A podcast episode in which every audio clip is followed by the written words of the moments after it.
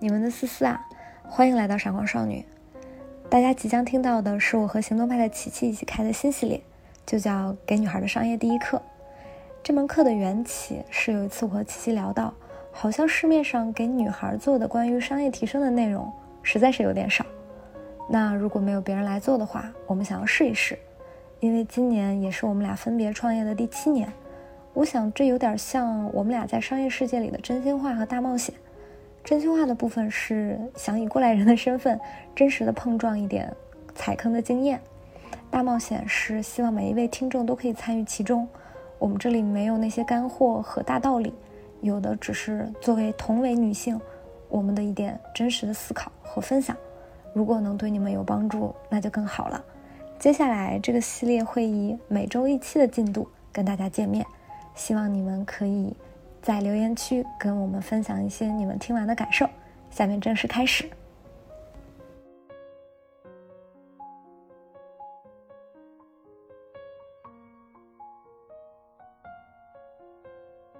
Hello Hello， 各位闪光少女们，大家好，这里是我们的给女孩的商业第一课。嗯，今天是我们的第二期，我们和琪姐上次定了一个主题叫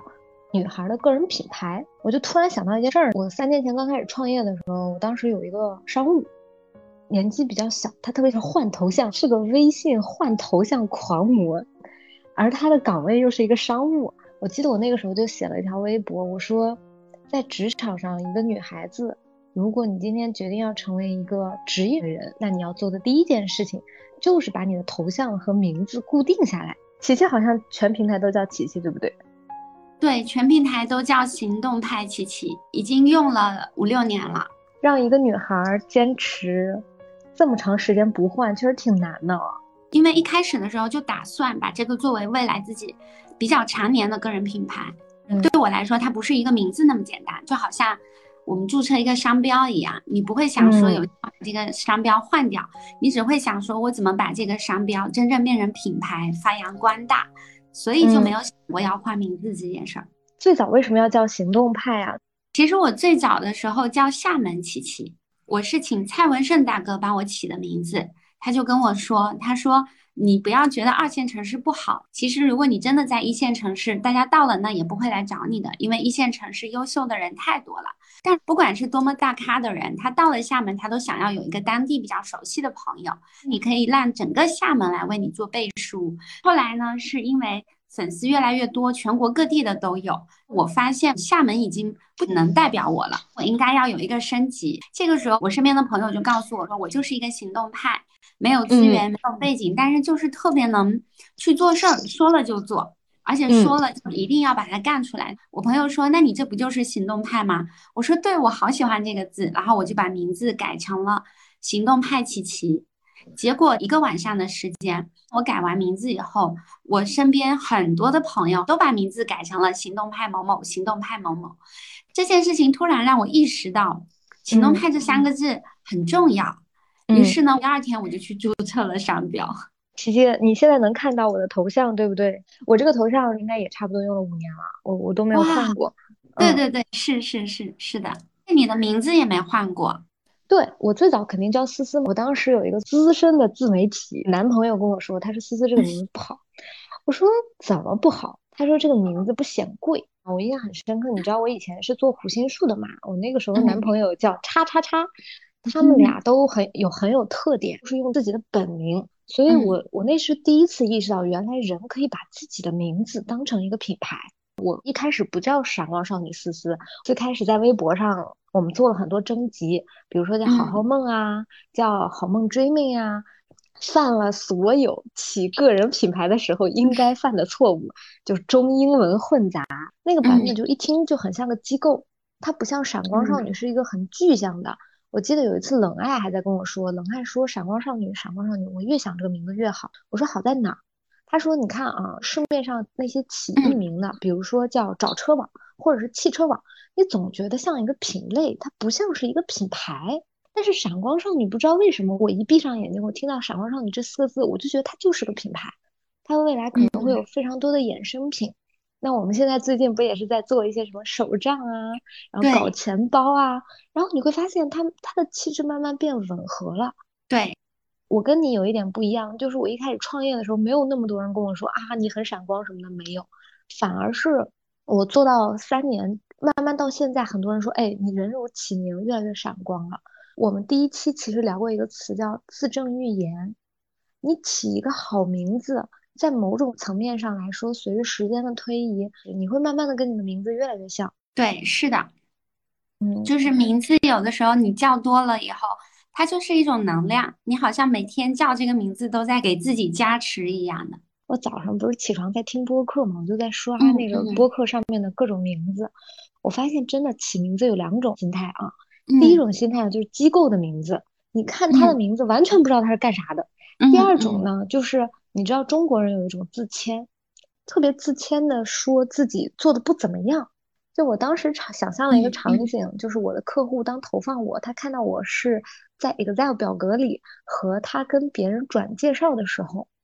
他都觉嗯得介绍这个人他是有面子的，或者是他能够嗯，记住的。我其实还蛮受益于嗯这个起名字的，所以我当时就为什么决定叫琪琪呢？因为我觉得方便啊，与人方便。我刚开始工作的时候，我就会用公司的名字加自己，比如说我以前在杂志社工作，我就会写财富经济琪琪。就我们嗯以前收短信，经常都会收到一段祝福，但你不知道祝福嗯是谁发的。在那个时候还没有微信的时候，我就会给所有的客户发短信的时候，一定会想办法把我的名字放进去。新年到啦，啊、财富经济琪琪，祝你什么什么什么，或者说啊，天气下嗯雨啦，大家一定要带好雨伞，什么什么，然后写财富经济琪琪，提醒你要什么啊，注意身体啊什么的，以至于当我从杂志社出来了以后，所有的人都会去那个杂志社打听，大概两三年以后吧，都还有人问，因为他们发现就是提起这家杂志社，就只会想到我，因为整个杂志嗯社里面没有人对外的名字包含了这个公司名。后来我前老板就讲说，他说你对于这本杂志的那个影响力，你还更大一些，因为我的所有客户都知道，就一讲到杂志的名字就会想到我，就太连贯了。当我创业了之后，大家就会把很多的机会给到我，因为他们对我很熟悉。所以有一个好的个人品牌，不管你是在职场，还是说你出来创业，其实都挺好的。而且你会发现，这是你塑造或者沉淀个人影响力的第一步。如果影响嗯，力是加在一个很虚无缥缈的东西上，它没有办法形成沉淀。对，我继续讲我们起名的故事。我印嗯象很深，深夜发吃的老嗯徐当时嗯男友就叫嗯裤子。他有一天来北京啊，要跟我吃饭，在一坐一望吃云南菜。他突然特别正经地跟我说：“思思，你得把名字改一下，因为我那个时候好像还叫思一。”他说：“闪光少女和思一只能记住一个，你要把这两个嗯东西绑在一起。”我说：“好嗯呀，那我就叫闪光少女的思思吧。”那个时候还比较羞于把闪光少女和我绑定在一起。我不想让人家觉得我是个少女。然后呢，裤子就在手上一直画，他随手带了个 iPad 嘛，他以前是做设计师的。他说不，你把那个的去掉，你就叫闪光少女思思。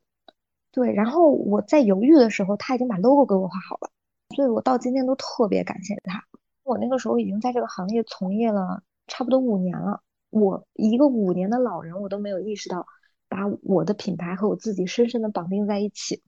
你想想那些刚毕业的女孩儿，她怎么可能？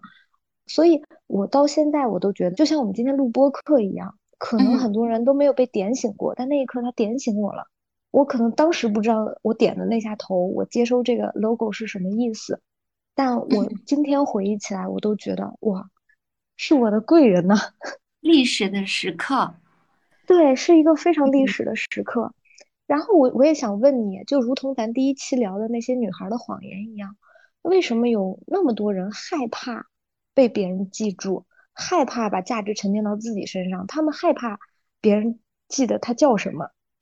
其嗯实我觉得一个人如果一旦把自己的名字啊、这么认真的取下来啊，他其实是要对自己的品牌负责任的。比如说你的名字，你只把它当做一个网名，你是不嗯必为它负太多责任的，因为嗯哪天你不高兴了，你改个名字就好了。但嗯是当我们一旦叫做行动派琪琪，或者当我嗯以以我杂志社的名字加上我很正式的对外宣宣讲的时候，就意味着我们决定为这个名字负起责任。别人会嗯想你是一个什么样的人，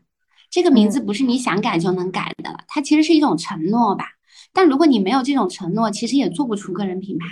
因为个人品牌本身就是有要求的，你是一个什么样的人，嗯你必须相对的知行合一，然后你有很多事情不能再做了，你不可能太过于胡闹了等等的，会有很多的要求。所以我在想，也许很多人还没有做好那个心理准备。你觉得像不像成年礼文化？当你第一次认真面对自己的名字，认真向别人介绍自己的那一刻，才是你真正意义上的成年。你是个成年人，你要负起你的责任了，你要变成一个职业性的你了。嗯，我觉得思思讲的这个成人礼三个字我还蛮震撼的。你看我们出生的时候，我们的名字是不掌握在我们手里的，都是我们的爸爸妈妈给我们起的，嗯，但是你个人品牌的名字是你人生真正意义上自己当家做主，嗯，自己给自己起的名字。嗯，觉得这个含义真的是不一样的，哪怕你这个过程会换，嗯，但是你那个心态是确定了的，就你第一次要为自己负责了，你会有那种对对。而且我觉得你再也不是哎那个美女，或者哎这个小姑娘，而别人介绍你的时候会郑重的、认真的、严肃的介绍说，哎，这位是行动派的琪琪，嗯，对，我会觉得小少女思思，我觉得她变得重要了。我觉得你也没有办法再逃避了，嗯，因为很多女孩还是有那种啊我不重要，我不重要，我是小透明，我是小透明。但你看，名字就是一个咒语，对。就是而且是给我们带来很大的祝福的那种咒语，嗯，因为它意味着你对你的人生的未来其实是有是有一定的愿景的，那个名字基本代表的那个愿景，比如说那个名字代表着你其实希望带很多人去行动，那个名字意味着你想帮助很多很多的少女都成为那个闪光的那个人，就它其实已经把你的未来画好了，你就决定要朝那条路走过去。 嗯， 嗯，很特别很特别，嗯，鼓励大家真的很认真的思考一下，嗯，并且很认真的做一下这件事情，给自己起一个生命中你真正想要的那个名字。嗯，哇，这个开头真的是太好了。而且我觉得你看，嗯，我们今天录这个所谓的商业第一课嘛，一个女孩也可以把自己当做一个公司来经营。第一个问题就是这家公司叫什么呀？你上次跟我说个人品牌的时候，你提到了一个词叫房子，我就突然想到了一个很具象的比喻，嗯嗯，就是你知道吗，在你没有真正买房子之前，没有一个真正属于你的那样一个空间之前，你是不敢买大件的家具的，你不敢把你现在的东西都买进这个房子里，其实你是有一点点不敢的，嗯，当但是当你的名字出现在房产证上，嗯，那一刻你心里其实是踏实的，是有确定性的，你觉得 OK， 我接下来要为我的这个东西，属于我的这个东西添砖加瓦了。所以这个问题我要再问琪琪一遍，叫为什么我们第二期就要这么快的聊到个人品牌了呢？是因为它在你的商业生涯中很重要吗？因为我发现个人品牌的确就是这个时代给我们的红利吧。我们在 一点零 时代呢，就是啊，呃，供不应求的。在创业的 一点零 时代啊，就是你看都是下海呀，啊，嗯，开工厂呀，啊，那时候物资很匮乏，所以但凡去做了这些事业的人，嗯，都能在那个时代啊，呃，挣到不少的钱，机会也很多。到了 二点零 时代，就是我们看到的平台，无数的首富都是来平台开始的，嗯，这个时候我们发现买东西变得太容易了啊，呃，外卖也能买，京东、单单或者淘宝，嗯，各种平台都能买，但当人们想要一个物品就马上能有的时候，这个时候你就发现信任变得特别的重要，这就来到了 三点零 时代。三点零 时代就是世界上的物品太多了，我不知道该买什么，这时候有人告诉你说相信我，你买这个就对了，这个时候你就可以节省掉你所有的选择的时间。 三点零 的时候你就发现这个社会它已经不需要那么大的公司了，你创业的成本变得很低了，你开一个小额通你就能够做教育了，你开一个视频直播你就能做一家带货公司了，你注册一个微博账号你就可以做一个自媒体人了，然后整个社会的协作网络和供应链网络全部都打好了。在这个时代，你只要足够的真诚、温暖、善良，别人就相信你，相信你，你背后就可以为无数的公司做代言。那个代言的意思是说，你你说他们好，就会有一大群人相信他们就是好。人的力量，第一次在在这么多年代里大过了一家公司，所以那么多的公司都要来做创始人的个人品牌。那么多的上市公司的董事长也走到这些自媒体里面来发声，更重要的是我们每一个个体，我们说的话终于有人听见，有人看见，而且有人相信了。这么多的平台就是建立起来，都在为每一个个体的创作提供一系列的这个后台，其实整个社会好像都在跟你召唤说你敢于发声，你敢于被看见，然后这个时代就会给到你你想要的那些未来。所以我真的觉得做个人品牌是这个时代给我们的吧，我就很希望说女孩们啊、呃，我们前所未有的有这样的机会和浪潮，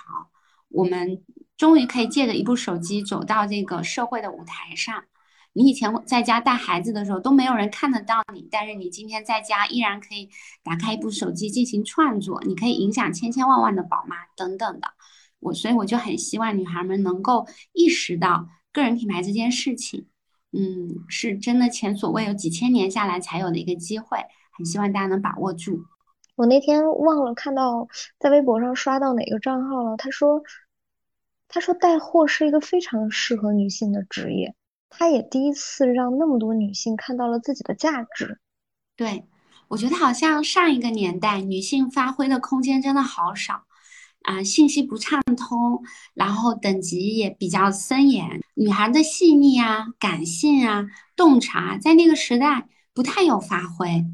但是呢，到了这个时代，你就发现自媒体上面女孩的洞察力得到了最大化的释放，女孩的感性最大化的能感染到别人，女孩的那些情感能够牵动到千千万人的心。所以我我感觉整个时代都在给女性啊、呃、崛起提供一个平台，只要你够勇敢啊、呃，只要你有个人品牌的意识，你一个人就可以啊、呃、超过一间公司，甚至于做得好的一个人一年的收入可以超过上市公司的利润。我这两天还跟润宇打电话嘛，因为我这两天在准备我红人节的那个演讲、嗯、如果你真实的让我讲，我想说的其实是我在微博活下来是一个小小的奇迹。我整个一五到一八年是公众号的顶峰嘛，很多人只要他坚持，他有一个品牌，他就赚到钱了。嗯，我是在那个阶段给一个情感公众号嘛做合伙人，然后然后一八年所有在这个行业里的人都会认知说啊，现在图文已经不行了，然后流量也没有什么红利了。我是在所谓的行业寒冬的时期从零开始起步的，然后起步也不是特别讨巧，都是写长文章呀，拍长视频呢。我始终觉得我能在微博或者在这个行业活下来是一个小小的奇迹，就是仅仅活下来我都觉得是奇迹，更何况被别人看到，就是还能再站上更大的舞台、嗯、你以前没自己试过你是不信的，你会觉得哪有那么多好事儿啊、嗯、你会觉得我到底行不行啊。其实我我想说这个想说的是，可能很多女孩心里有一个误区，你只有特别能煽动情绪，你只能写那种大爆款，你才能在这个行业里赚到钱，才能活下来。其实不是这样的。嗯，我觉得今天还是有机会。对，我觉得论语跟我讲一句话，他说其实做自媒体非常锻炼一种啊、呃、一种特质，这个特质叫做专注。其实我们有好多人啊，他做不了自媒体是因为他做了一阵以后，他又想要换一种调调性，然后又想换一种形式，又想换一种平台。但是呢，这个时代提倡说做匠人嘛，就说明大趋势所致，其实做匠人这件事情是真的有机会的。但问题是很多人耐不住这种寂寞，好多人其实都玩各种平台，但最后留下来了什么呢？但我相信水滴石穿的力量，我觉得做自媒体人就是这样的，你想做什么样的自媒体人，你就把它当点击穿，否则的话这么多人做自媒体你怎么被看见？如果你没有办法把一个事情做到极致的话是比较难的。但这个过程呢就非常考验人，他往往不是说特别有优势的人出来，其实反而是那种特别笨的人出来，傻傻的坚持的那种人。是很多优秀的人呀、啊，或者很多聪明的人他冲不来，因为他不够笨。只只有笨的人才会决定说我就只干这件事儿，然后我把它干透。我想到我之前跟赵媛媛聊天，赵媛媛就是之前淘宝直播的负责人嘛，几年前当时他告诉我一个数据，说你知道吗、嗯、真正在淘宝直播里月入百万的那些人、嗯、都不是长得最漂亮，因为长得最漂亮的那些人他有无数的机会，他如果做一些简单的事情他就可以拿到拿到钱，拿到流量，他就不会去做难的事情了。我有的时候也很感谢我的职业的前半场、嗯、尤其是做闪光少女的前半场非常苦涩，到今天为止每一篇文章，然后每一次播客的逐字稿，每一个闪光少女的文稿，我都是改的，我没办法做到交给团队，我都没有办法，可能它的效率有点低。但你自己做，你其实是一个产品的负责人，你在关注着你这个产品给到用户什么样的感受，你你永远站在第一现场，你永远能听见炮火的声音。我经常讲一句话叫这个宇宙啊，全部的力量都在处心积虑的为你提供伤，它在消解你，它就像一个恶魔的诱惑一样吸食你的能量，但不要，你一定要对抗这种本能，对抗那些声音、嗯、我肯定在这一路上做了非常多的尝试，但我知道我最重要的东西是什么、嗯、其实闪光少女我们也有一个三个月没有更新了，但核心的原因是因为我们在筹备大的专题、嗯、我走到快过半的时候，我就特别珍惜我每一个作品，因为我慢慢的发现啊，大家能记住的那个东西叫作品、嗯，就是当你提到一个人，你可能记得他只有那一仗。对，大众现在最喜欢的一个是真实、嗯、大家已经越来越不喜欢伪装的人设，大家希望人设就是你本人、嗯、第二，你闹脾气也好、嗯、你有小家子气也罢，哪怕你有臭脾气都行，但是那个部分传递出来的是有温度的，你是一个活生生的人，是一个我能感受到的血肉之躯，而不是我感觉到啊、呃，你所有一切都是好的，都是完美的。也就是说我们的个人品牌是无法假手于人的，哪怕成为超级顶流了。尤其是直播，直播简直就是一个个人品牌黑洞。啥意思呢？就是直播是只能你来做的，写文章你可以有团队帮你搜集资料，他可能帮你理框架结构，你改就行了。直播不一样，一屁股坐下去就是两个小时三个小时四个小时，你是高度的全情一致的去为那个场提供能量，从文字到音频到视频到直播，你看到的这些形式化的改变都指向一个点，真实。而真实最下面的就我们刚才讲的那个信任感，你越真实，你跟用户之间才会越有信任感。对，直播对大家的帮助其实还是蛮大的、嗯、你看现在的直播并不需要你大红大紫，以前我们都觉得小有名气这件事情好像成不了什么事儿，但是未来会发现没有什么人能够真正的大红大紫，因为整个社会大折叠、嗯，每个人都在一个小众的平行世界里面、嗯、就是真的变成了 K K 说的、嗯、有一千个人喜欢你，你此生无忧了、嗯、那我们每个人手机里面很年轻，二十多岁的时候手机可能就已经三五百人了，等到你三十岁四十岁的时候，你手机肯定已经都已经是几千个人了，每一个人都成了一个频道。我身边的朋友有的人会说做直播有的时候就十个人或者二十个人看，然后会觉得有点气馁，我说一点都不气馁，你想想看，如果以前你要见十个朋友、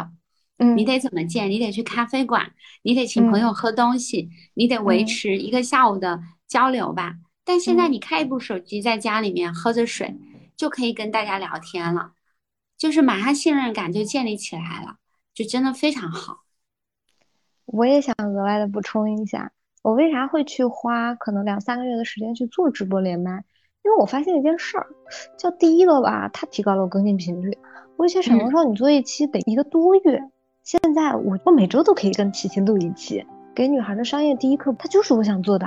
如果我的闪光少女的主系列能做，我肯定就怼到那个主系列里。但是我知道，我不可能每个月飞一次深圳，然后抓到琪琪拍一期，那对我来说，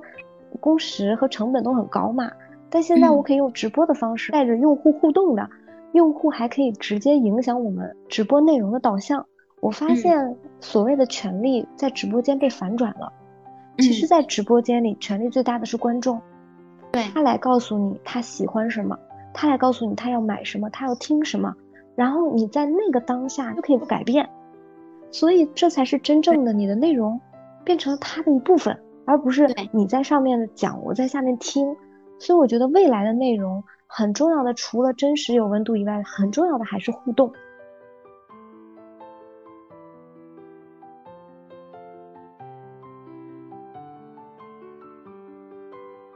我在做直播连麦的这两三个月，有一点点破圈或者跨圈层了，就是因为给女孩的商业第一课，然后就有一个演讲界的女生，然后偷偷给我发微信说：“哎，你跟琪琪在做直播啊，你能把琪琪介绍给我认识吗？”在我比较年轻和比较稚嫩的时候，我特别害怕别人认识我，我甚至认识一些年轻的小朋友，他们参加工作之后会给自己做一个生活号，做一个工作号，然后那个或者是他们只有一个账号，但是他们不喜欢加人，我不是带过非常多任的商务吗？我发现那些真正的大商务在朋友圈都会分享自己的工作，而执行层的小商务，你打开他的朋友圈是没有工作的内容的。很多年轻的小朋友会觉得啊，我的工作是我的工作，我的生活是我的生活，而且我不希望把我工作上认识的人带到我的生活当中去，所以他们会嗯、呃，在工作场合要么就是不加别人，要么就是工作场合加了别人之后后面偷偷删掉、嗯、我都觉得其实这是一个不利于做个人品牌的事情。琪琪有过这个阶段吗？就不敢加人，加了人赶紧删掉。我其实还没有过这个阶段，所以我一出道就是一个啊、呃，大赏自媒体之王。因因为那个时候已经有一定的意识了，就是发现人脉这件事情是很重要的，嗯、而且我发现人脉其实是需要靠时间的。啊、呃，我当时也是一个普通的小白领，嗯、但是我的我相信一件事情啊，就是啊、呃，如果我跟这个人关系三年五年，可能那个时候我已经是个主管，他发展的比我快，他可能已经是个副总了。而我跟他认识了这么多年，其实时间这个壁垒是别人很难打破的，所以我就想说，那就留在我的手机里面，我要一直跟这些人维护下去。所以后来你的手机里面就多了各式各样的人，最后大家想起你都说，哎，琪琪，我们陪伴了好久啊。为长期着想，其实什么时候用不到人呢，都用得到的。我们不要等到真的有需要的时候才想说我要去找那个人。我觉得平时把这些关系做一个好的维护，用得上的时候呢，就真的已经有了很好的友情。其实对大家来说是一件挺未雨绸缪的事情。大家不要觉得在工作场合认识别人是件羞耻的事儿，就是工作伙伴不能因为你很靠谱、嗯、他也很靠谱而跟你成为朋友吗？我那天突然发现，我今时今日最好的朋友都是我拍过的闪光少女，因为你的圈子会换嘛，而你真正跟一个人深聊过十几个、二十几个、三十几个小时之后，你们的关系会不一样。你怎么判断这个人是你的好朋友？你就看你知道多少关于他的信息。就举个例子啊，如果你对你的男朋友一无所知，那理论上他不应该叫你的男朋友。嗯，如果你对你的好朋友一无所知，你连他今天苦恼什么，最近在忙什么，你可能一个月都不跟他更新一回，其实在物理空间里、嗯、你也不是他的好朋友。所以能够创造机会跟你那些认为重要的人产生关系，尤其是工作上，可能我这个人比较龟毛啊、嗯、我觉得好朋友一定是如果今天事业上我们能够互相帮助，生活中还能彼此扶持，那样是我的好朋友。对，而且我觉得可能大家毕业以后刚开始身边的好朋友都是以前的老同学，但是后来你会发现我的生活当中的好朋友几乎都是我工作上最密切的伙伴。因为我发现工作这件事情其实是人跟人之间非常好的磨合。比如说你跟、嗯、你跟你的老同学在一起，那个时候你们在校园无忧无虑的，你们没有经历过什么考验、嗯对，也没有项目给到你们，所以其实你们的那种好是建立在对彼此的一些想象、嗯、以及建立在这种非常阳春白雪的过程当中的。但是你在工作当中认识的朋友、嗯、你们要做项目吧，你要了解他的待为人处事、嗯、你要了解他怎么对待那些利益啊、嗯、对待这种项目呀，对待这种大局，你是很知道他大概是什么样的人的。那大家经过这种真刀真枪的这种磨合，你就大致知道他的闪光点在哪里，而且能够通过这种磨合的，通常做朋友都是非常合适的，分寸感呀，各方面都是很好的。所以我真的觉得工作里面能认识多一点朋友就认识多一点，而且你还能够有机会去见证一个人的改变。就当时我刚毕业的时候加的这些朋友，我当时都觉得好普通啊，可是几年之后当我翻开朋友圈，我发现里面竟然有一些人把自己的整个生命历程都改了，就是真的就是逆天改命的那种感觉，然后你就好像见证了一个无数人的真人秀。我就想起来我以前刚到北京的时候不是去一家手机公司打工嘛，嗯，我那个时候参加行业会议，然后认识了一个 U I 设计师叫老魏，他今天在小米相当于是一号位的产品经理。你有的时候觉得时间真的是一个好东西，你有的时候更确信你，或者你更庆幸吧。我感觉啊，我说的残酷一点，我们有的时候可能在一线城市在玩一个大逃杀的游戏，你你一回头你会庆幸啊，幸亏没掉队，或者幸亏没有在某个节点我选择停下来。如果我停下来，可能我们今天没有工作上的交集了。我想，如果我一直是一个默默无闻的人，我今天只能仰望他。但就是因为我一路奋斗或者是努力到此，我才能一次一次的跟他有交集，嗯、才能一次一次的真的参与对方的改变。我今年白色情人节的时候给小米拍了一支广告嘛，嗯、因为在过程中你没有放弃，嗯、所以有一天你你以一个比较让对方欣赏的方式站在对方面前，所有的合作都打开了。嗯、我觉得这种感觉特别好，像是人生七年，就是你在亲自参与一个纪录片的诞生。而且我突然想到有一点，你还记得有一次咱俩聊女性领导力的时候，你要是想成为一个好的领导，嗯、你要对你的工作有热情啊，因为逐字稿是我理的，嗯、我当时听是觉得有一些假大空的，我说热情这个东西没有，它就是没有，你不能指望一个人有。嗯、但是我那天却真真实实的感受到了你说的所谓的这种热情。最近双十一之前真的是太忙了，北京的那些实景棚啊，我们只能租三天之后的时间，就是我们常用的一些实景棚，嗯、这三天都租满了。所以那天我们就去拍一个 T V C 嘛，嗯、我就到了那个实景棚，第一件事情我就先拍一些实景棚的图，我就让商务我说，哎，你你拍一些那个动态的视频，然后发一条朋友圈，因为有些实景棚它是现代感的，有些实景棚它是复古感的，有的带草坪。嗯、我到这样的场地，嗯、第一件事情就是做记录，告诉我所有的客户，你找我拍片子可以选这个景，我觉得是在给我的客户提供信息。嗯然后那个下午我咣咣咣咣发了大概四五条朋友圈吧，我就让那个商务拿拿他那个手机发这个发那个，我发现他其实不带那种讲故事的意识的，就是今天你给我一个朋友圈，哪怕我朋友圈就五个人，我也能跟着他们讲故事，或者我今天来到一个拍摄的片场，嗯、我就可以把这个片场的故事，我和客户之间，我和场景之间，我和主题之间，我都可以把这些信息变成故事，变成嗯，别人好接受的信息，把它变成朋友圈发出去。所以刚才我们聊的一个话题是直播嘛，嗯、另外一个我就想掏心窝子跟大家说，你真的要好好利用你的朋友圈，因为今天你可能不能成为一个平台上的什么博主大 V， 但是你朋友圈里的那些人只有被你的热情所打动。嗯、我今天早上出门去洗了一个头，然后我在洗头的过程中，我发现那个洗头的小哥对他的什么洗发水啊如数家珍。我就在想，你说热爱它是啥呢？它就是你真的愿意花时间去了解你的产品，嗯、了解你的顾客，并且愿意去给他们能量，嗯、给他们提供情绪价值，嗯、这个就叫热爱啊。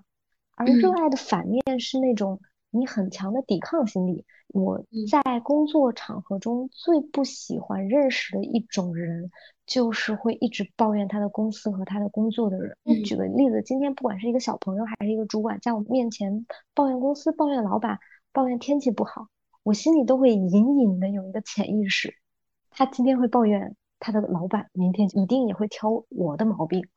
可能今天你就是心情不开心，你就是跟你的工作伙伴甩脸子了，但其实你也断了一个未来跟别人交往的机会啊。所以我还是想请琦姐再讲讲你的热情。我其实发现啊，热情在现在的年轻人里面会被拿来做借口。只要大家工作上有不顺心，遇到困难啦，第一时间就会想我不热爱它，或者工作当中遇到一些刁难呀，就会想我不热爱这个事情。其实不是的，不是因为你热爱你才能干得好，而是因为你干得好，你最后才会有这个热爱。包括天赋这个词也是一样的，也被大家拿来做借口。嗯、大家觉得我没有天赋呀，这这个我不擅长呀。不是的，不是因为你有天赋你能把这个事情做得好，而是你做得好以后产生了天赋。就像懒懒去弹奏，一定是弹过了一万个小时甚至十万个小时，才有后来大家认定的说，哦，你弹钢琴真有天赋。怎么可能一个人没有经过训练，没有经过磨练，他就什么都会的呢？根本不可能。我们自己作为老的职场人啊、呃，作为创业的女生，我们走到现在，我们知道其实热爱它是一种情绪。在工作里面啊，你想要得到那个热爱，你必须非常精进，你以后就会得到那个热爱。因为精进了以后会得到正反馈，正反馈会激励我们产生工作的热情，这个热情越多就会产生热爱，它其实是这么一个顺序的。但如果大家连精进都做不到，你就算换了十份工作二十份工作，你一样找不到你热爱的那件事情。在比如说讲到朋友圈这件事情，我就发现但凡能够赚到钱的人，他朋友圈都发的挺好的，他一定会发工作。但凡升职加薪的人，你去看他的朋友圈，一定在里面带入了大量他的工作的。今天刚好就有一位老师、嗯、他来跟我讲说希望有机会跟我们合作、嗯、我就直接问他，我说你是不是在商业化上遇到难题了？他说是、嗯、我第一件事就想到我去看一下你朋友圈，我一看他的朋友圈我就知道、嗯、他根本不可能赚到多少钱的、嗯、因为他朋友圈里面非常的含蓄、嗯、内容也发的极少。我说如果你要出来让更多人知道你想挣钱、嗯、结果所有人都不知道你是什么样的人，你卖了什么产品、嗯、还有什么反馈，你的朋友圈发的都跟你工作无关、嗯、那我怎么知道你这个工作做得很好呢、嗯、而且我怎么判定你很热爱你的工作呢？嗯，所以自然而然当我要选择相关的产品的时候，我一定不会选择你，因为我在你的朋友圈里面就看不到任何工作上的这种热情、嗯、我怎么去相信你能够信誓旦旦的告诉我说你能把工作做得很好呢、嗯、哪怕你真的做得很好，我也一定需要相当长的时间了解你。但其实朋友圈它是一个长时间积累的过程嘛，我划一划你这一年来的朋友圈，我大概就知道你对工作是个什么样的态度了。我只需要透过十几二十分钟我就能了解你，我又何必要绕一个弯子、嗯、花相当长的时间去了解，哦，原来你是一个这么热爱工作的人，那真的对我们的时间是一种浪费。心态是觉得我想酷一点，但酷可不利于成交、嗯、要有代价的。第二点呢，是好多人觉得我为什么要给公司打广告，老板没有买我这个时间，老板没有买我这个广告位。其实它和刚才说的热情也有一点点像，当你真的坐到这个位置了，你才知道这个世界上是有些规律的。这个规律就说土一点叫因为相信所以你才能看见，或者是你得先付出、嗯、先让别人看到你，别人才会给你之结果。所有的事情都是这个样子，如果你想要让别人先交定金，那你得足够强大才可以，或者是你得足够有实力才可以。但你说刚出职场，谁能拍着胸脯说我就是有这个实力呢？而且啊，说一句扎心的，我一直讲话都还挺温柔的，但我一听到思思讲这个问题，我就觉得应该做一个人间清醒，直接扎大家一刀。就是所以说一些比较扎心的话，我真的觉得有一些小伙伴他觉得啊，我朋友圈为什么要为公司做宣传？我真的觉得这样的人就是傻，真的特别特别傻的。为什么？因为我真的觉得你发朋友圈，你发公司的内容，你根本就不是为了你的公司，也不是也不是为了你的老板打工。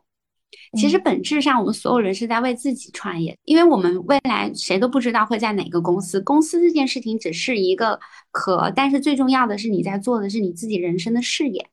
嗯，它积累起你这个人未来的整个事业发展的路，你其实是在为你自己的事业打工、嗯、不同的公司只是帮你积累不同的经历和能力而已，就像你在不同的厂里修炼。对对对，因为人终有一天是要面对这个这个现实的，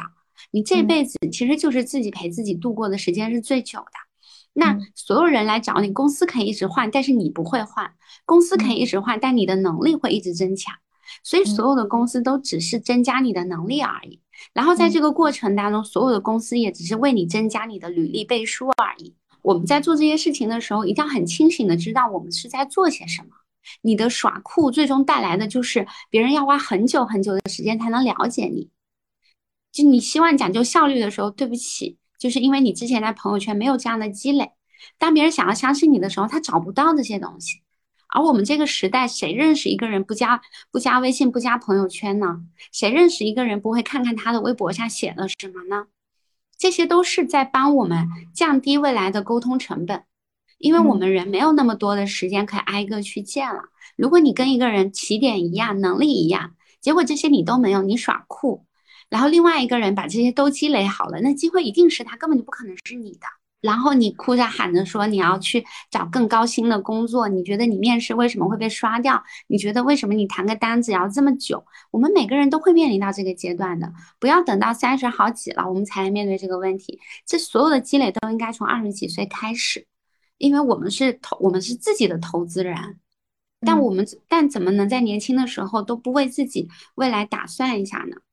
那我嗯觉得是很可惜的，而且我觉得也是比较傻的一种做法，加引号嗯的傻啊。其实这个嗯傻的背后就是心疼大家，不希望大家嗯走这个弯路，所以说的扎心一点。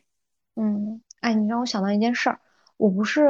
嗯，这个月底去红人节嘛，然后我就在微博上发了一一条，说我想抽一个我们自己的用户，然后给他包机酒和门票，让他来去见证我们的这一刻，因为这一天对我们很重要。你知嗯，道我最特别后选好。了谁吗？嗯我最后选了一个重庆的女生。按理说，在在此之前，其实我对她的 I D 不熟，看她嗯的 I D 没有那么眼熟，她也不是青岛人。我为什么嗯选她呢？因为我发现她加了我的小号，然后呢，她每天都会在，就是我发了那条微博之后，每天都会给我留言，向我介绍她自己，然后说她为什么想去，是一个条理非常清晰的女孩，而且她表现的极强的意愿。可能我现在因为已经创业三年了，我不会再因为对方有极强的意愿来招他来公司工作，就是你们的冲动没有了，你还是会看他能力怎么样。但今天你有一个机会，你还是愿意给到那些热情的人，那些非常非常想要的人。你会觉得一个人如果都愿意表现出他对此非常非常想要，而且他付出了实际行动，他给你发了那么多私信，你会觉得为什么不是他？大家都很公平的，我们出生在这个世界上，没比没比别人多长一个什么东西，也没别人是没比没比别人少一点什么东西。那如果我都已经付出了更多的努力，那凭啥不是我？我付出的足够多，嗯其实不是为了让它变成筹码，而是让我自己有底气。至少我已经付出了如此多了，如果该有一个人是我的话，那就应该是我。嗯，对的。嗯其实我们每个人都很向往那种不费力气的成功，但实际上我觉得，哎，浇一盆水，清醒一点吧。这个世界哪有不费力的成功？后来我发现，做个人品牌也好，做自媒嗯体也好，其实就是做基础工作。基础到什么程度呢？像我自己啊，花了十年的时间专注的做微博，才做到百万。但即使是在这样的部分，在大家都很羡慕的我们的这种阶段，我们依然要自己写文章，自己回复粉丝，所有的这些东西都好细枝末节，都是非常基础的工作，看着一点也不高大上。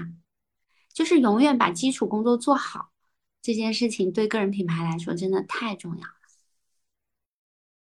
对，我们第一次聊的时候，我记得我这这里举了一个例子，说我最近喜欢一个词叫“把手弄脏”，就是嗯到今时今日还在还能够做一些基础的工作，是因为这个世界本来就是这样，你本来就是应该把手弄脏的。我觉得从下面做上来，心里踏实。嗯我把每一个这个价值链条上的每一个岗位，从内容到运营到商务，然后到各个环节，到做片子、拍片子，每一个环节我都自己亲自做过了，我心里好踏实啊！嗯我懂中间的每一条道道，我懂那些每一个难点，我知道这个工作辛苦在哪儿，那个工作怎么能加速。当你认认真真把一个工作贯穿始终的做完，你会培养起一种手感，而这个嗯手感是你可迁移的能力。不嗯管我你你可能今天说啊你要去拍个纪录片，明天你给我说你要做一场演讲，到后天你你甚至去做一个木匠。我我我只是说，你当你跨不同的门类、不同的赛道的时候，你仍旧保持一种手感，叫我把一件事情从零到一做过，我有这个底气，我还能再一次的相信我自己，换一个赛道我还是能成。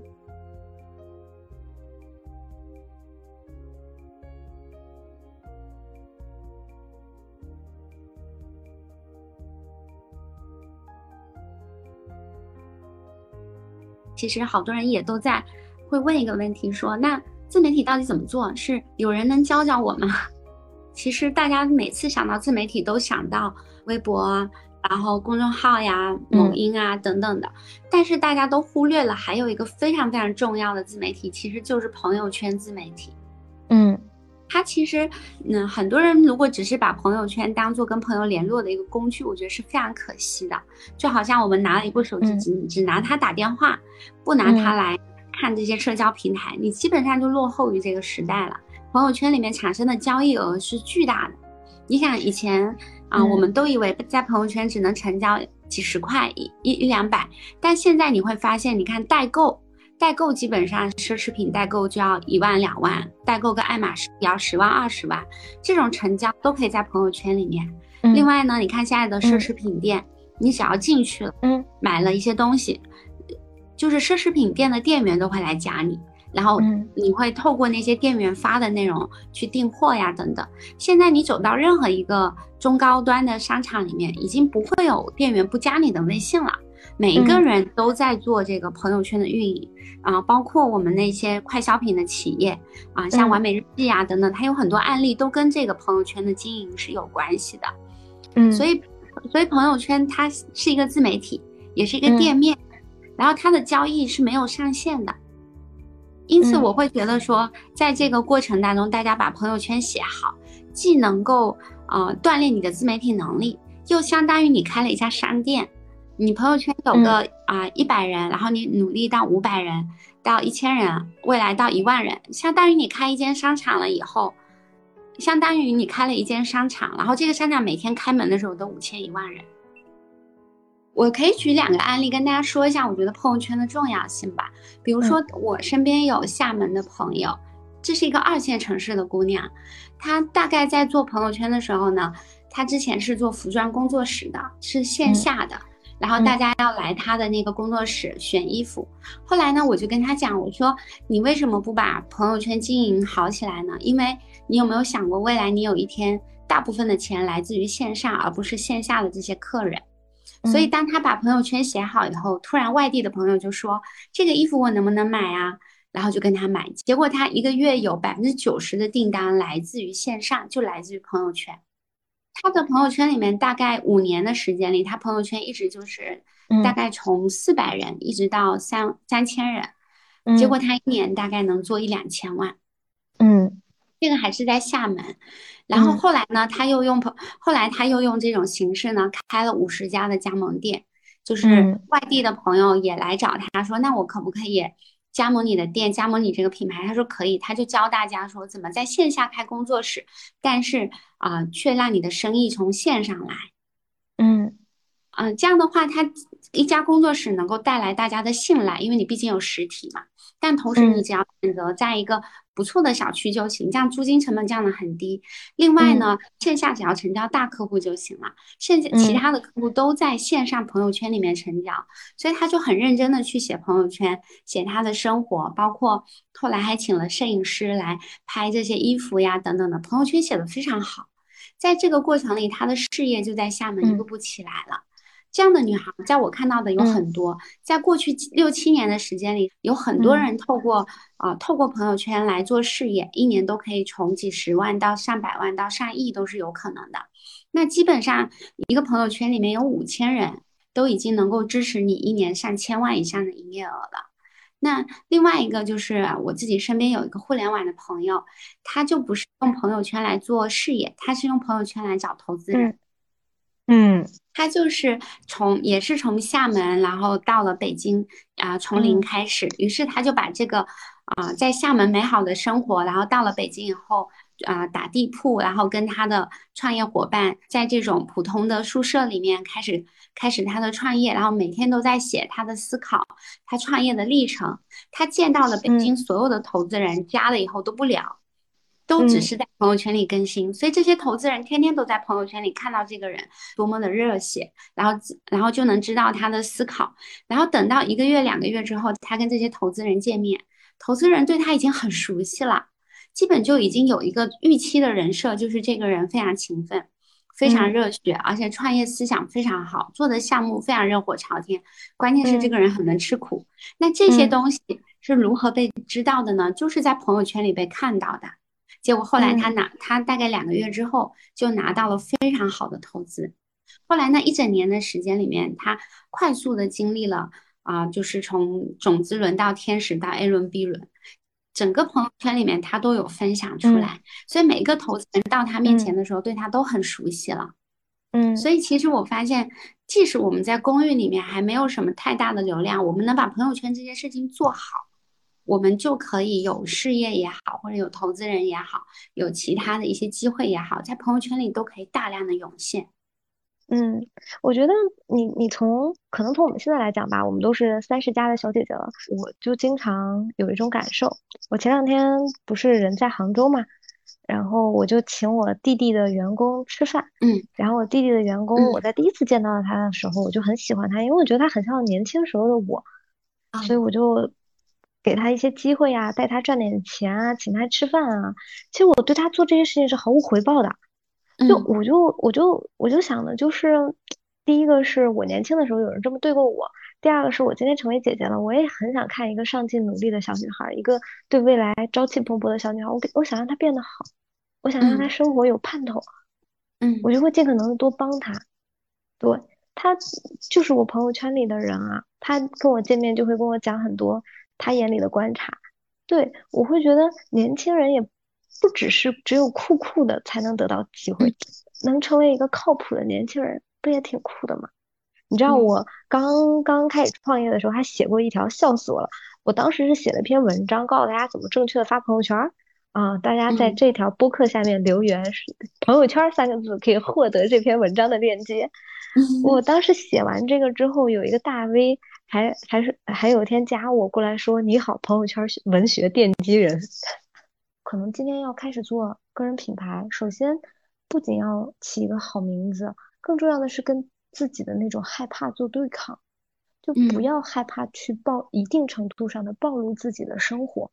那真实到底是什么？真实就是我打开我世界的门，欢迎你光临，欢迎你进来坐一坐，我划出一个范围，在这个范围内你都可以无限的了解我，这个范围以外的可能就是不好意思，我那是我的私人领域。其实你是可以有能力做这种划分的、嗯、而不是把自己的心门关上，不好意思，对不起，一个人都不要进来。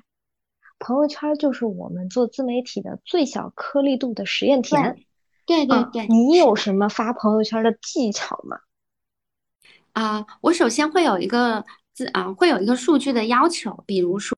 我觉得如果你要把朋友圈当自媒体啊、呃，自媒体这件事情它一定是有标准的，所以呢，我觉得首先呢，至少日更三日更要达到三条以上啊，就是如果能保证五条是最好的。然后呢，平均年日更要超过三百天、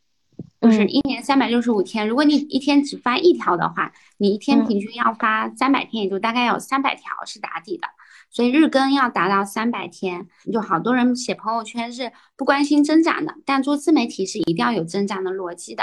所以比如说年增长至少。年增长达到五百人，就每个月有个几十人的新增，这就会这就会让你自己去加入一些课程的组织啊，或者社会活动组织啊，因为在里面就能就能够有产生你新增的客户嘛，新增的一些同学或者朋友。所以我自己觉得，如果大家如果想看自己的朋友圈到底是私人的领地，还是有认真的把它当做一个自媒体的平台，我觉得这个是一个基础的数据，大家可以自己对照一下，看自己有没有做到。嗯，然后我觉得写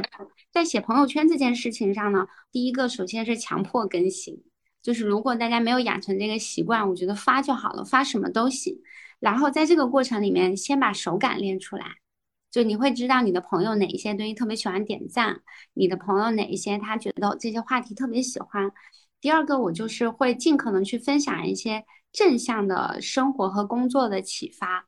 因为我的自媒体其实还是为了我未来的事业服务嘛，不太会去写社会热点啊、呃，因为这样会引发很多的争议，而且呢，我也担心自己的想法过于偏执，所以我就会比较写的是关于一些生活呀，还有工作呀，还有职场里面的一些内容。对，然后第三个就就是我会去转发转发我喜欢的公众号或者是视频啊、呃，特别是转发公众号的一些内容，因为可能我没有人家表达的那么好，但我觉得我转发的那篇文章基本就是想代表我的思考和意愿。最后呢，就是我最近带入的练习，就会在朋友圈里面加入视频，因为我很希望自己能把短视频做好、嗯、所以呢，我就会开始想说，我平时在各个平台看到的好的短视频，只要是在朋友圈能够插入的三十秒以内的，我就会把它发到朋友圈里面来，借这个机会来提升我对短视频的玩感。大家透过看这个视频呢、嗯、他就知道我想表达的是这个东西，就我大概会做这么几点吧、是的，我我我可以给琪琪补充几点，可能我现在更的比较少，主要原因是我自己大号的朋友圈加了很多，确实也加了很多投资人，主要是报喜和展现一些创始人的脆弱时刻，以及有一些干货的心得和感悟。就其实你要搞明白你的观众到底是谁，嗯、其实搞明白你的观众是谁，也就搞明白了你是谁。我们刚才在讲人设的时候，我觉得很多层面大家会觉得哎呀人设很假呀，其实我会觉得如果你不知道你的人设是什么，你就把你过去三个月的朋友圈拉出来看一看，你的高频词是什么，你会为哪些人分享，你喜欢什么讨厌什么，其实就是在你上前三个月的朋友圈里。对，嗯嗯、我现在更多的可能会发在微博上了，但是我第一个是有日常感，如果真的总结下来我觉得是有日常感，所谓的日常感就是你要说人话，你跟你的朋友怎么讲话你就怎么发朋友圈。就除了日常感，第二点我觉得是故事性，故事性就是同样一件事情，发泄情绪是一种表达方式，但是把它变得好玩有趣，让朋友爱看，就是另外一种表达方式。我那天就看到那个九零门的郑重，就是吴晓波频道的那个九零门，那个郑重啊也是去海马体拍了一套他的肖像照，然后呢他放了四张图，我当时也放了四张图，我放四张图是说哎呀你看最近这个香奈儿的风格是不是很适合我，大家在下面都说是是是是是。然后我看那个九零后的那个九零门的郑重发的就是一二三四这四张图，麻烦大家按自己的喜好程度排个序。嗯，我就觉得特别有意思，其实你可以从那些高频回复你的人当中知道谁跟你的关系好，谁喜欢你，从这些细枝末节里面有很多很多有意思的信息。我今天给你回了一条得到了你的互动，我明天就会再想跟你回一条，就我会觉得我们的关系通过朋友圈一下拉近了。天哪，我们这一期不会变成微商微商实操指南吧？感觉很像，但没有关系，我们都是我们都是我们品牌的微商。是是是，而且我觉得我觉得应该是要这样的，因为公域和私域已经变成一个专专业的词了，然后其实以前咱们叫微商，现在都叫社交新零售，再后来呢又变成私域运营。其实每一个人都得把自己的私域我觉得要运营好，然后像我自己我是有两个号的、嗯、一个号呢就是啊、呃、有思思，然后还有我互联网的各种朋友投资人呀还有明星呀艺人呀都在这个号里面，这个号我的内容就相对会少一些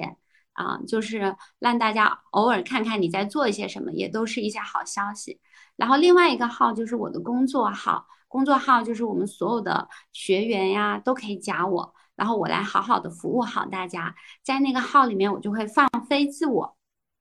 所有的生活呀启启发呀快乐呀都可以跟大家来聊，相当于它变成了我的一个缩小版的微博。然后我觉得那样很好，就是啊、呃，一方面的内容是服务于我的社会关系，另一方面的内容呢是服务于我和我的所有的这些课程的小伙伴。我觉得这样的话会让我在服务每一个啊、呃、朋友圈的时候其实都很专注，也能产生比较大的效果。而且其实我最喜欢哪一个号呢？我最喜欢我的工作号，一个是我真的很爱工作，另一个是工作号里面的这些朋友他都是拿钱买单的。我们说拿钱买单的这些朋友真的都是真朋友，因为他信任你，然后他用脚他他真的用脚买单来到你的课堂上，他用钱买单来支持你的项目。我们在一个朋友圈里面大量的互动，大量的交流，我真的觉得那种感觉非常好，我把我所有的喜怒哀乐都会放在那里。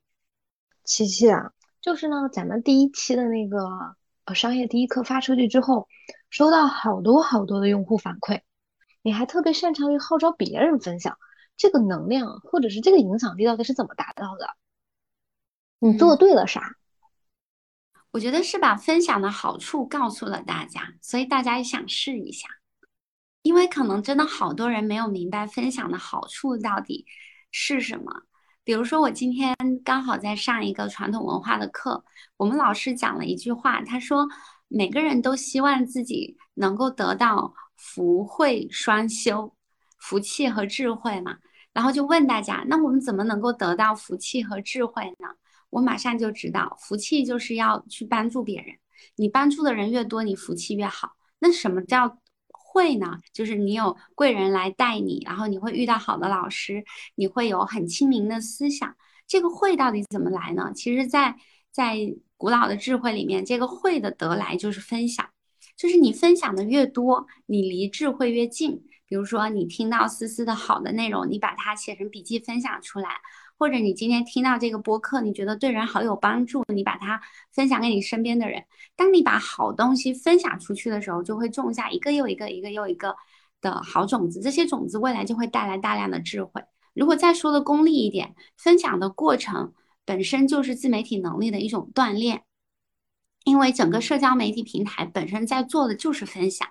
然后最重要的是分享还能扩大心胸，因为我们以前接触到的教育就是什么都要缠着掖着，但实际上，而且我们也会认为世界上是有竞争的，但其实资源是用不完的，没有竞争就只有共赢，越共赢其实市场越大，资源越大。所以当大家明白说分享这件事情还能扩大自己的心胸，你以前觉得只有自己知知道，现在你觉得哎，告诉给别人，对别人也有帮助，你愿意敞开，就每分享一次你的心又敞开一点，每分享一次你的心又敞开一点。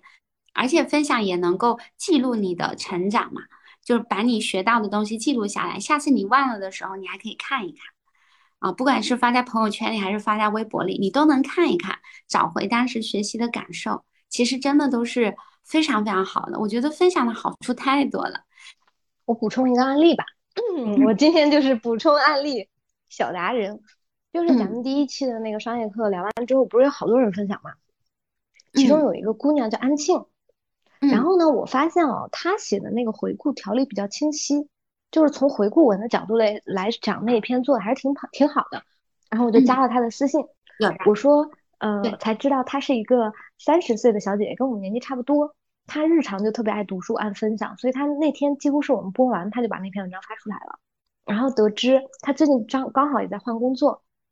我就带着他一起梳理了一遍我们的工作流程，然后把他推荐给了其中一个大 V， 说你们俩可以合作试试看。我是觉得从这一个小小的故事就可以跟大家说，你不要觉得你做的那些事情没有意义没有用。我觉得这真的是一个特别好的话题，希望大家都好好写一下分享给我们，然后记得艾特我和思思，我们给大家准备礼物。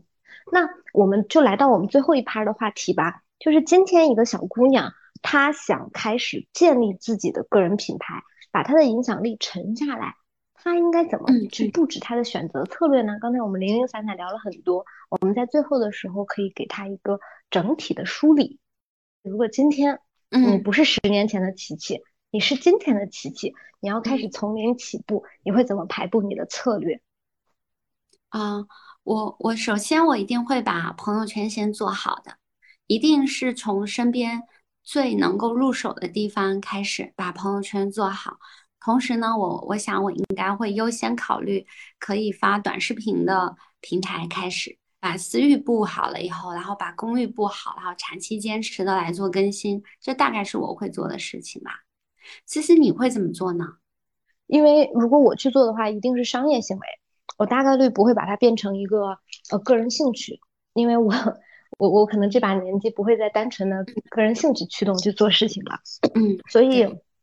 我还是会先看机会和需求，就像我们打牌，你先看你手里有什么牌，我到底适合什么形式的表达，这个适合举个最简单的例子，我现在当然知道了连麦之后，我会用连麦，为什么？因为它让我的入场成本极低。嗯嗯，比如说我，你今天让我写一篇文章，更新我的嗯、呃、给女孩的商业第二课的文章，可能我我跟你讲，我一个礼拜都不一定能写出来，因为我总是希望这个文章写的顶呱呱的好。我心中有一个范式，嗯、叫它必须符合微信爆文的那些东西，嗯、它得是一个好多人点赞的才行啊。嗯，但今天我把它变成一个播客。播客的本质是偷听，你今天在一个饭局上，或者是你在一个朋友的聚会上，嗯、或者是你在一家餐厅里偷听到了非常好的内容，你恨不得把它记下来。嗯、播客本质就是别人在聊正经事嘛，别人在聊很有信息量，或者别人在聊故事，嗯，你是听众，所以它会比那个课程更让别人在心理上能接受，这是我的观察。你会觉得哇，这个东西是我偷听得来的，而且它好像没有逐字稿，所以我要认真听。嗯，大部分的博客没有逐字稿的啊，只有我没有逐字稿。为什么今年你会发现很多人开始重新录博客了呢？因为博客是和是你和你的朋友一起创造，有的时候你自己不知道怎么聊，你和你朋友聊着聊着就聊出来了，甚至对我们俩也是。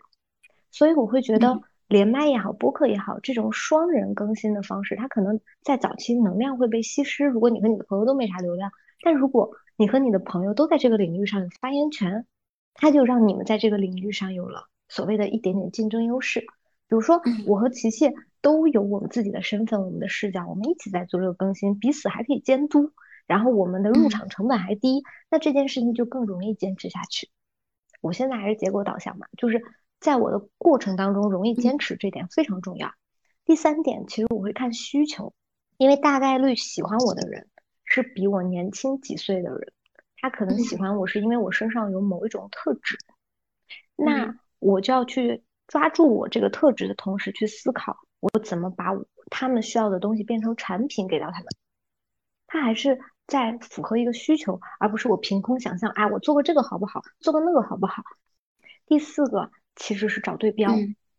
如果前面的这些我也不知道我摸了啥牌，我也不知道这是一个什么局，我也不知道对方是什么牌，我也没法打，那我在这个局里我该怎么办呢？找对标。可能你不了解，你现在还不了解自己，但是你闭着眼睛想象一个场景，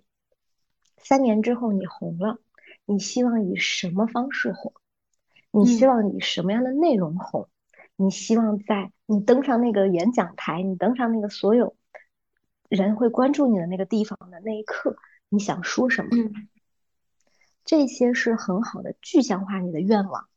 当我能从后往前倒推的时候、嗯、你会发现你过程中也不会什么都想试，你至少把它框在了一个框架里面、嗯、其实你是为了你那个结果和答案一点点缩小了你的问题和范围。就当它变成一个怎么讲我们创业时候的策略，你就可以想，要么我就先想好我是谁，要么我就先想好我的观众是谁，要么我就先看我想成为谁，这些都是在帮你缩小范围的过程。对哦，比如说我之前在做短视频的时候，我就会大量的去上好多好多的课，然后去每天看好多好多人的内容，我大概看了有大半年啊、呃。每一次论语跟我讲说，琪琪你去做吧，我说不行不行，我还要再观察一下。我大概观察了有八个月吧，我才开始磨磨蹭蹭的行动。后来到了，特别是到了第三个月、第四个月的时候，我就跟论语讲，我说我好像已经看懂了，原来怎么怎么做就会红，原来怎么怎么做就会有粉丝。到了第五第六个月的时候，我又跟他说，我说哎呀，原来我之前观察的不对，我最近观察到的新的风向是怎么怎么样会涨粉，怎么怎么样会红。论语说你就去做吧，我说不行不行，我还要再观察。然后到了第八个月的时候，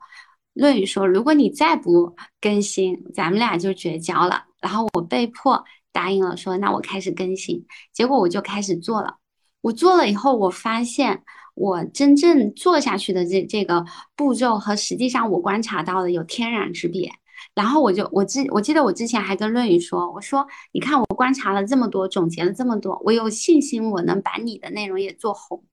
论语就是笑一笑。第二次我又跟他，我过了几个月又这么跟他说，他听了又笑一笑。等到我自己开始做的时候，我就跟他说其实要把你做红好难呀，因为我现在自己都还在这个瓶颈期当中。论语笑了笑说，如果你早六到八个月之前开始干，你现在会变成什么样？我说那我现在可能已经经验非常丰富了。他说对呀，他说其实就是干就得了啊、呃，真的不用花那么多时间在不断的想啊，不断的看上，应该是我们一边做一边观察，其实效果是最好的。所以我我就想以自己的这个弯路吧，来跟这些想做自媒体的小伙伴们说，如果你真的也想做个人品牌，也想做自媒体，干就得了，先做，然后再调，然后再结合到大量的观察来迭代，先行动，先做一个行动派，我觉得可能对大家来说是最好的。我非常非常同意琪琪，就是先干起来，或者是用我们的讲法叫以赛代练、嗯、就是先上场、嗯、先去打比赛，但在打比赛正式上场打比赛的过程中，你就知道怎么打了。然后还有两个我想说的是什么呢？一个是我已经想好我们第三期聊什么了，跟大家汇报一下。我们第三期期哈，我想要详细的给给大家拆解一下女生该怎么讲故事。嗯嗯，为什么呢？嗯、我会发现，以前我们会讲啊，我们去说女生该怎么表达，不对不对。我觉得今天不管是你做个人介绍，还是你想包装你的商业故事，还是你想跟别人转述一件事情，嗯、你怎么讲故事，你怎么去获取别人的注意力，你怎么去拿到别人的共鸣，这些东西其实琪琪和我每天都在高频的练习。